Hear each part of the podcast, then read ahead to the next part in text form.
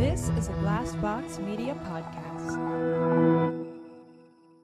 Welcome to another exciting episode of the Business of Sound. My name is David Segura, and I'm the CEO and co founder of Glassbox Media and the host for this podcast. Our goal, as always, is to provide you with actionable tips and an inside look into the world of podcasting, whether you are an executive, a podcast creator, or something else. We ask that you join us every month, where we typically publish anywhere from one to two episodes, as we bring you expert insights and conduct exclusive interviews with some of the industry's leading voices. But before we get started, we're going to ask you to give us a five star rating, or at least consider it, so that you can stay up to date with everything happening on the business of sound. I'm super excited about today's episode as we're welcoming Tom Schwab. Tom is definitely not your typical guest. He's a Navy veteran, nuclear propulsion plant operator, and an engineer who brings a really unique perspective to the podcasting and media landscape as a whole. Tom's role as a chief evangelist officer at Interview Valet has really kind of led him to do some really interesting things with brands, apparently over 700 plus and counting, as he navigates his way through digital marketing. Additionally, Tom is the author of two books, including Podcast Guest Profits and One Conversation Away. So I am super excited to have him on today's episode. And without further delay, let's just jump right into the conversation.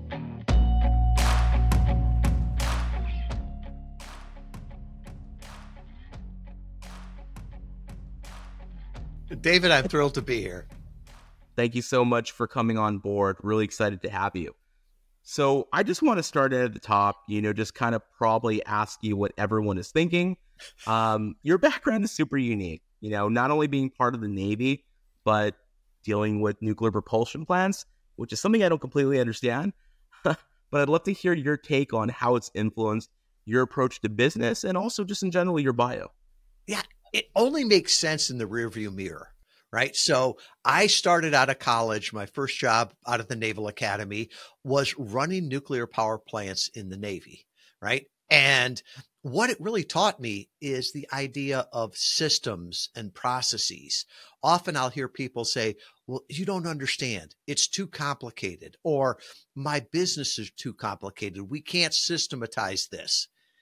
And I just scratch my head and it's like, no, you don't understand, right? Because if the Navy can teach high school educated, highly motivated people how to run nuclear power plants, clearly we can teach how we run our business, right? So that foundation of systems and processes has really shaped my life. And I worked in corporate America, ran, uh, was a direct uh, sales rep out in the field, ran a distributorship, and then uh, my previous company was uh, HubSpot's first e-commerce case study.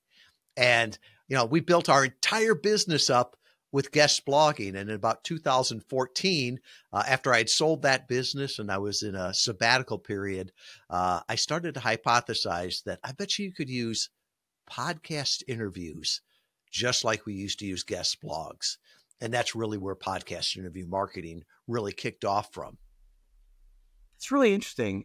And I know that a lot of our audience and listeners are folks that are either obviously immersed or at least interested in podcasting, but a lot of them are investors or entrepreneurs just thinking about how to create value and build value. I'm curious if you can go into a little bit more detail about that company that you scaled and eventually um, sold. Yeah. And so if I look at marketing and I, I went back uh, later in life and got my MBA. Spent way too much time and money in there. And, you know, what I found out is what my grandfather could have told me. Marketing is starting the conversation with someone that could be our ideal customer, right? Years ago, that might have been the the yellow pages or your local newspaper. Then it went to television. You know, 20 plus years ago, it was blogs. Today, it's really the new media, the new content, and podcasts are like that. And I always say that nobody is interested really in podcasting. Nobody is interested in, in, in podcast guesting. What they're really interested in is the results they can get from it. And so I always look and saying, you know, what is the biggest thing we're trying to do here and how can we use the technology to do it? You know, if marketing is starting a conversation with your ideal customers, if they're already listening to a podcast, if that's how they consume information, then just make sure you're where they're they're listening. Okay. it makes perfect sense. And one of my next kind of like questions that I'm just musing in in preparation for this interview, I feel like I'm about to ask you like who your favorite child is. In other words, literally impossible. But how would you compare your experience in being, you know, just literally leveraging mastering blogging, you know, to kind of like generate successful leads and build relationships with customers versus podcasting, which for a lot of us, you know, obviously it's been around and it's very culturally relevant. But frankly, from like the larger business landscape, it's still in its infancy. So I'm really curious to take, you know, get your pros and cons essentially about podcasting versus blogging and like what you ultimately think might be more powerful. So I'll talk about my favorite child personally, right? I have written a lot of blogs in my life, and every one of them felt like a homework assignment, right? Because I'm just not a natural writer. So for me, podcasts and podcast interviews are much easier, right? The other thing is that blogs are pretty much saturated right now. Do you ever hear anybody now in 2023 you know 2024 saying wow i just read the most amazing blog. No nobody talks about that anymore. The new ones are are podcasting. The other thing in the if you will post generative ai age that we live in i don't think anybody trusts blogs. I don't think the search engines trust blogs anymore. Um, I heard a uh, a presentation on SEO, and the point they made is that most people now look at written content and they're like, eh, it's probably written by ChatGPT. And the search engines are also, because how else can they assume? They'll assume we're all plagiarizers from ChatGPT and they just start from there. Then you have to almost less prove to them that it's real content. And so this idea of, um, you know, collaborative content like we're doing here, the search engines are going to be listening into this, right? The days of them just listening to keywords, that's like 20 years ago, right? They're looking at all the content, they're listening to the video, they're wa- watching the video, listening to the content.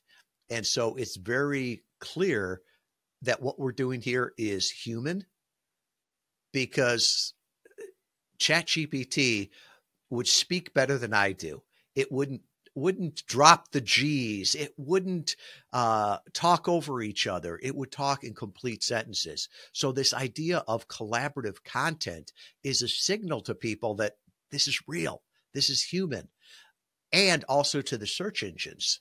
The other thing, so much of what's out there on the internet is is what is obvious thinking right? What everybody knows, ChatGPT gets all the information out there and, and, tells you what everybody knows. I think when you start going to podcasts, you get new ideas. And it's the non obvious things where people have to think and go, huh, I never thought about that. And to me, the obvious stuff is noise. The non obvious stuff, that's information. And that's interesting. That's the gold. Yeah. You know, that covered a lot of ground. And I think you're right. Podcasting is endlessly fascinating I think you and I obviously both drink the Kool Aid, but still makes it true. Um, and, and I guess that's another funny comment that I guess the media landscape does evolve.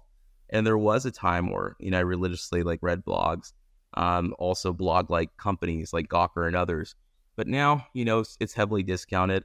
Even now, I have a million tabs open literally as we speak. There's a lot of articles I'm supposed to be reading, but I just don't because I do have that feeling of homework And podcasting, even when there's like, you know, slurred words or things that are a little bit out of touch or out of focus, um, it just feels more authentic. And so that's that's how I prefer to learn too. And I think that's kind of true of a lot of Americans, frankly. And uh, I think the data says that 51% of US adults listen to podcasts. So it's not for everyone, but I think we live in such an amazing time today that we can create content in the way that's easiest for us and repurpose it in the way that's easiest for others. So we can take the transcript, you can make blogs out of it. You can you can make social media posts, you can make reels. So you can repurpose it and I think that reaches everyone, right? What 10% of the US population um, is hearing disabled, right? Has a has a hearing problem. They're not going to listen to the podcast, but doesn't mean they won't read the transcript or watch it with the the subtitles, things like that. So it's an amazing time where I don't have to write blogs anymore. I can talk, but we can take all of this and turn it into lots of blogs. I think it's great. So obviously we've talked about this, I think probably from both perspectives, consumer and also how to operationalize this for, for business purposes. And just to kind of pick your brain a little bit more then, um, you've already hinted at that, breaking it down, uh, generating transcripts, you know, attacking it from all angles. But do you think that podcasting should be a core part of the, any business's strategy for marketing? I do. And, you know, I've got a vested interest in that. But I think it's also, you need to be where your customers are and where your customers are making their buying decisions, right? And one of the things that I've seen over the last nine years is that often products are sold, but services are bought right? And I think that's an important difference because if you're doing a a B2B sale that's high on the relationship, that's different than a transaction of a of an Amazon product. And it takes a different sale. So if all you're trying to do is sell, you're going to be losing out on so many of your customers right? And today, especially, um, people want to know, like, and trust the business that they're working with, right? because it's a partnership, it's a relationship. They want to know what you believe in, what your heart is. So they really want to know the story behind the company. And that's really hard to get through on a, you know, a TikTok dance or a Facebook meme, right? Uh, they often have to to listen to the company. I think I think I think you're right. That makes perfect sense. And I will say our team and even our producer did a little bit of research picking apart, you know, your book and some of the other materials that you have out there. And their conclusion was that you think, and correct us if we're wrong, obviously, that the future of media is really in audio and not video. So, based on your last comment, I wanted to know if that was accurate, and if so, like how you could how you could break that down further, explain it to the audience. I do, and most people are going to rewind here, right? They're like, no, it's video, not audio. And while I think video is amazing, right? We can pick up certain things. The problem with video is that it becomes dated very quickly, right? Think about some of the old movies we watch right now, where you start laughing at the special effects, or um, you laugh at the size of somebody's lapel, or their uh, their pork chop um, uh, sideburns, something like that. You stop listening to them, or we start judging people, right? And it's all humans do it, right? You look at somebody and you say, they're too old, they're too young, they don't look like me. And the problem becomes is you start closing off ideas. Whereas with audio, it's more evergreen. You're listening for the content and it it transforms time. And let me give you an example of this. My niece was studying for her um, her real estate exam. Uh-huh. And she called me up and she's like, Uncle Tom, have you ever heard of Zig Ziglar? and I was like, yeah, honey, I have. And he's, she said, oh, I was listening um, to this and I thought you would like it. And all I could think of is I didn't have the heart to tell her, honey, Zig has been dead for years. And that was probably be recorded before you even were born. But because it was just audio, she was listening for the content. Now, if she had been watching in that video, uh, she would have looked at it and said, Oh, this is so outdated, it no longer applies. And so that's why I think video is very important, but I'm not sure that it's got the long term staying power that audio will. You know, if, if audio is evergreen, maybe video is more like a, a can of soup, right? Might be good for three or five years. I could I could see that, and I think that's that makes a great point. Like I don't want to go off on too much of a tangent, but what I will say at Glassbox, we're obviously signing up a lot of amazing creators, helping them make the most of the revenue and the audience opportunity. But it's very important that we monetize and leverage the back catalog because they're literally creating like hundreds of episodes in some cases, like over the course of a year and certainly over several years. So, you know, just to get to the point, like that comment you made about content generally being evergreen, so true for audio. And even content that shouldn't be evergreen, like news and sports, sure, less so but surprisingly, you know, it, it still has meaning. And you're right. even the most viral video, like I stop engaging with it after a while. Like there's no nothing left to see there. Even think back to the days of radio. You know, was it War of the Worlds? There was a radio program. They still play that, and granted, the the, the quality on it is a little bit scratchy and everything like that, but it's in, engaging, right? I think if you watched a video from when was that, the 20s or 30s, you know, no one would watch that right now. It, it, would be so dated. Heck, my kids, I remember taking them to uh, to see Star Wars, and I thought it was the greatest movie going, and they just laughed at the special effects. So um, I think it proves that video gets dated quickly, but audio is evergreen. Yeah, I think I, I think I'm a total believer in that. So that makes total sense. Um, one thing I also wanted to cover too is just learn a little bit more about you know your current business. Um, you know, interview valet you know, obviously a key component of that is the power of guests and everything that that can do to supercharge podcasts and people's business. But I want to kind of give you a forum to talk a little bit more about that so that not only can I understand it, but I think importantly, the audience out there as well. Yeah. And I love podcasting, but some people will say, should I be a host or a guest? And I don't think it's an either or, right? It's a great platform, just the same way Uber is a great platform. And you don't say, well, should I be a Uber driver or an Uber passenger? It depends on your on your goals with that. So being a host is a great way to nurture your current leads, nurture your current customers.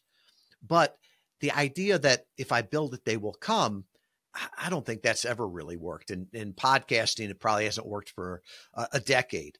So being a guest being a featured expert on other people's podcast is a great way to tap into existing audiences to get that know like and trust to get the backlinks for seo to get the authority to get the leads that come back with that.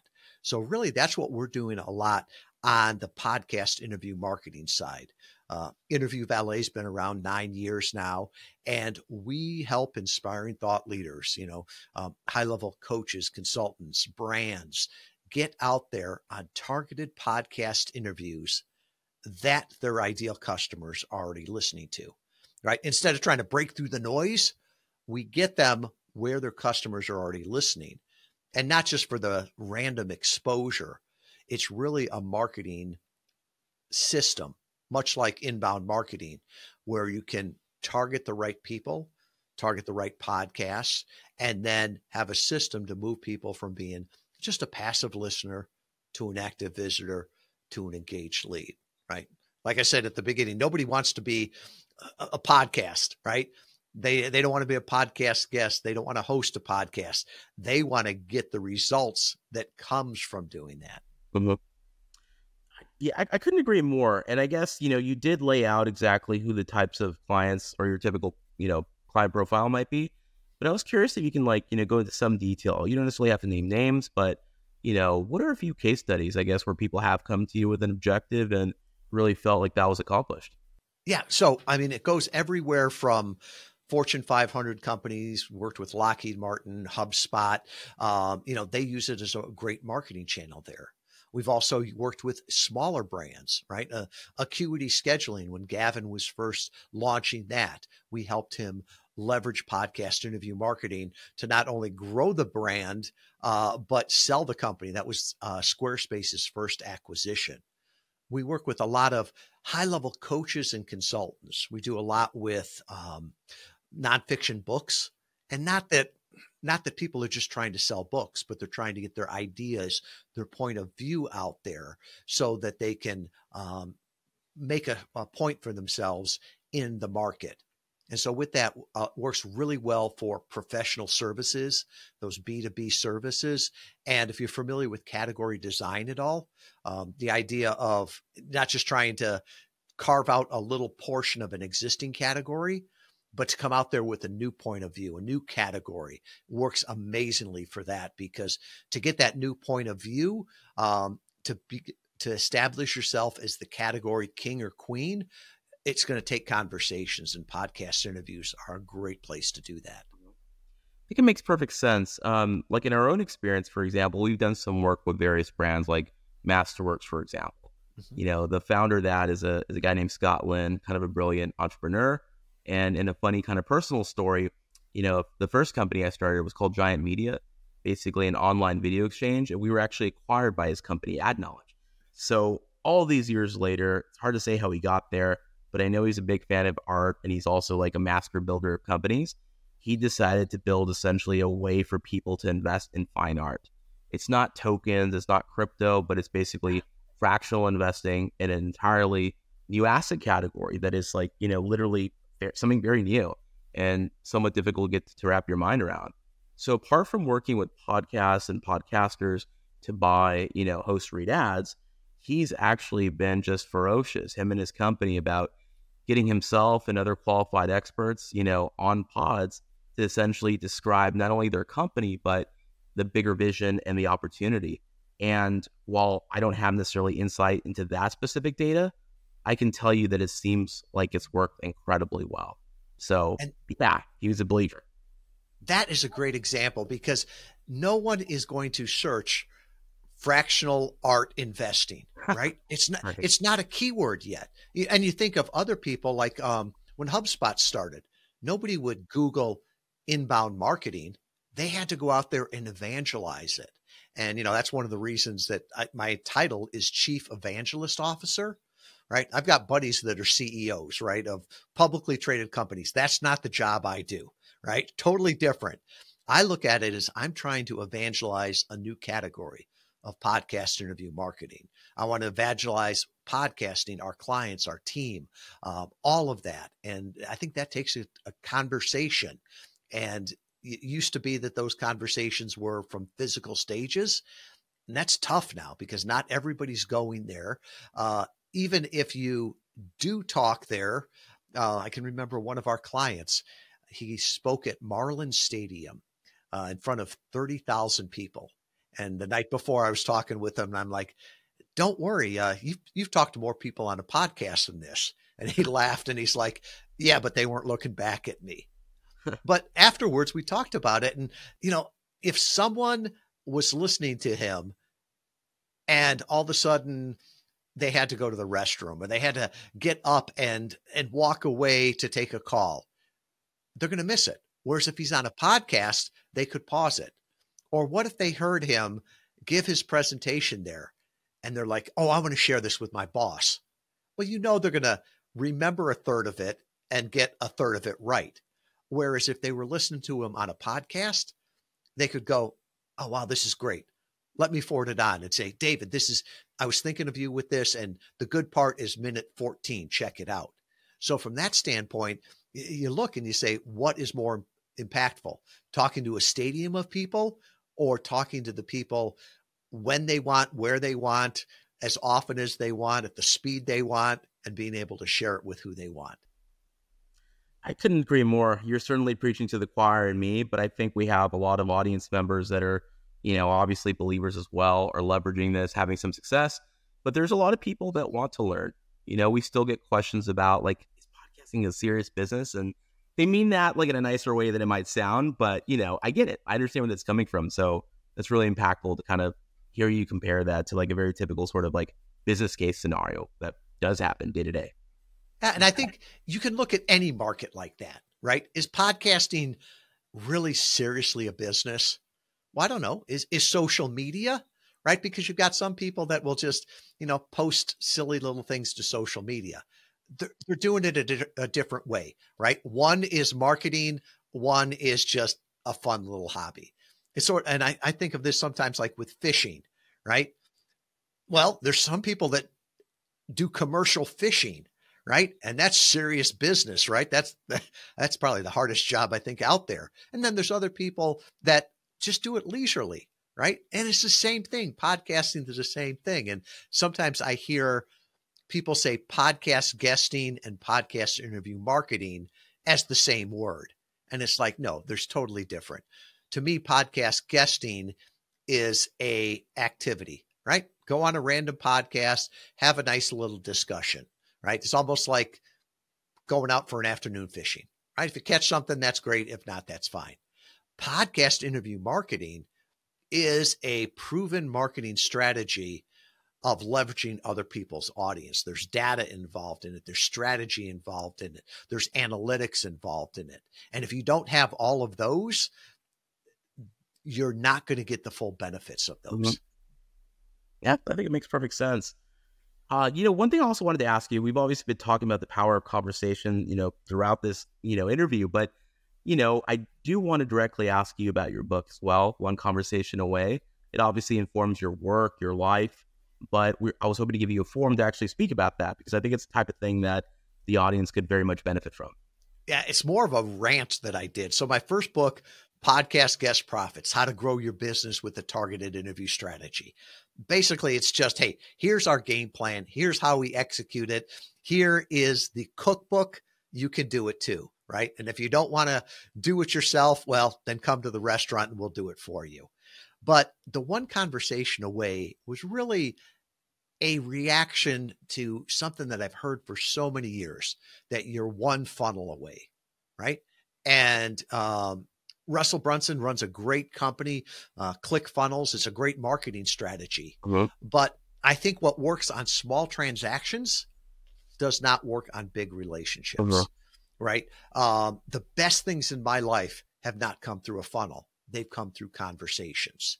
You know, the idea that you can scale up what works for a $7 product and use it for a big ticket sale, whatever that is, is ridiculous, right?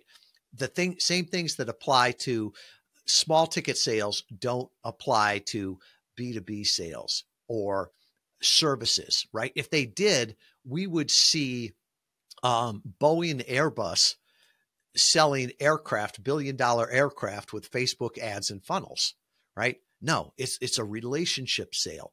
And so that's one of the things that I really focused on in there is the conversations. And I think today, um, with more and more AI, right, we want a human connection. Uh-huh. The bigger the investment, the bigger the leap, uh-huh. the bigger the impact it's going to have on the business, the more I need to have that conversation with the person um, that's going going to be delivering it, right? And that's the you know you can explain why you can buy a, a nineteen dollar product with a click, but when you're doing a a, a multi-year, a, a big service, a B2B sale that we're talking about tens of thousands, hundreds of thousands, millions of dollars, you don't do that off a click. There's a number of conversations there. And I think um, just trying to get that word out. Uh, years ago, I read a great book uh, by a gentleman by the name of Bill Troy. And I loved in there, he said, Big fish don't swim through funnels and whales don't click.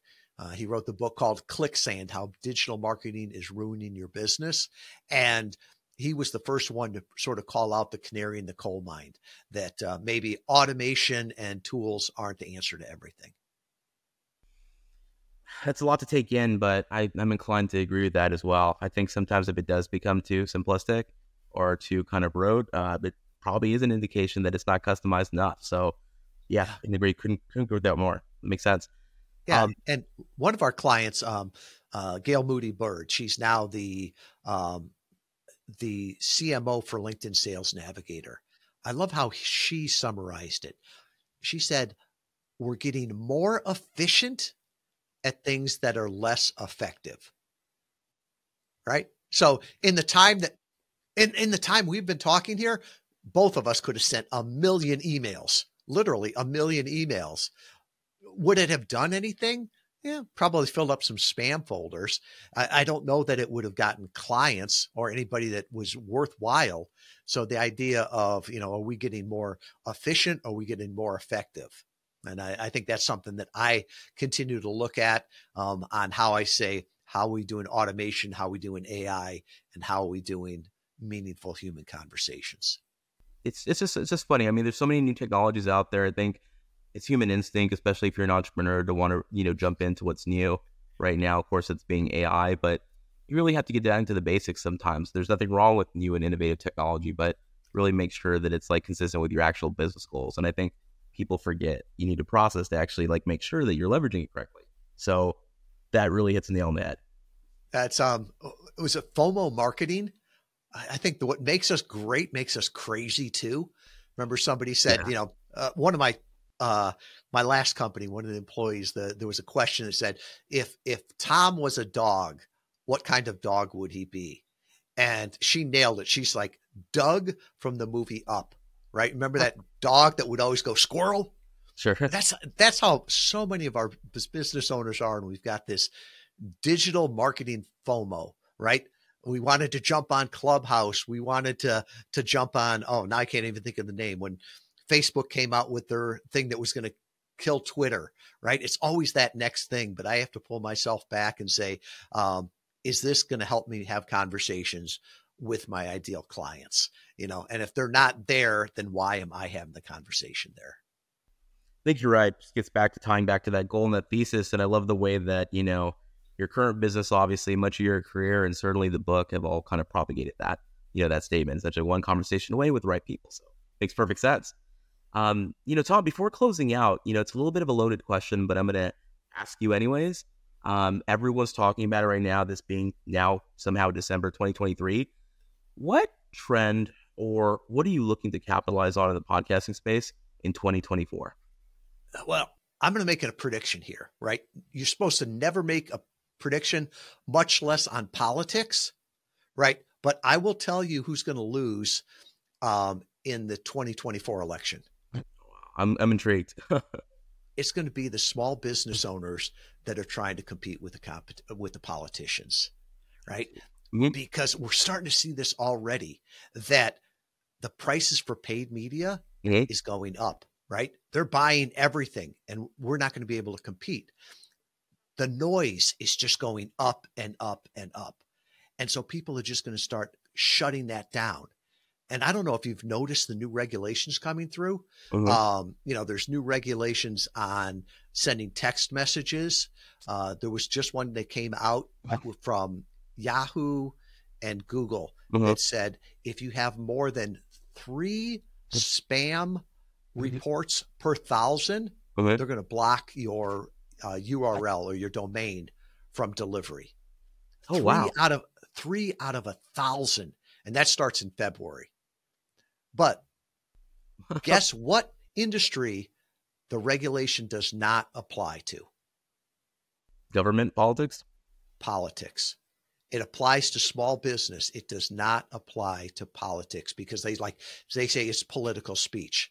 So 2024 is going to be tough, right? If we're trying to compete with the politicians and their money and the platforms they're using, we're going to lose right? So we've got to figure out different ways to communicate. And I think podcasts are a great way to do that. I think when people s- start turning off the the news where people are yelling at each other or they start turning off social media because all it is is um, is political ads or when they stop even looking in their email because you know it's it's nothing but stuff from the candidates spam right they're going to be looking other places. And I think podcast is going to be one of those places where they're going to take refuge to find ideas. And I, I just look at it and say, um, maybe that will come back after the election, but that's not a place that I want to be in 2024. I'll stick in podcasts. Well, definitely like the outcome of the message of where you took that, but I think it's right. I mean, and hopefully people do consider not just the evolving media landscape, but like just how aggressive, how competitive next year is going to be. That's true of every year, but I think 2024, not just this presidential election year, but this election, um, people are going to be going all out. So I think you're right. We got to start preparing now, and hopefully, a lot of folks will enter the space because of that. It will be interesting, that's for sure. Absolutely. Well, Tom, you know, want to thank you again for agreeing to come on the show. Um, you know, I want to also call out to the audience as well, but you know, I'm sure they got like a tremendous amount of value. So again, can't thank you enough. Well, thank you, David. And you know, if anybody wants to connect with me, you can just go back to interview valet with a v.com forward slash sound. I'll put a page up there. And if you want a free copy of my book, I'll put it there. That's fine. If you want to connect with me, uh, all my social media will be there also. That's great. And I'm sure the audience will take you up on that. So, to everyone listening out there, thank you. And I hope you enjoyed this week's episode of The Business of Sound. As always, this show is produced by Erica Miranda. New episodes generally appear every Thursday at either once or twice every month. We also humbly ask you to leave us a five star review to help support the show. And we encourage you to follow Glassbox Media on Instagram or LinkedIn. And again, thanks for listening, and we will see you next time.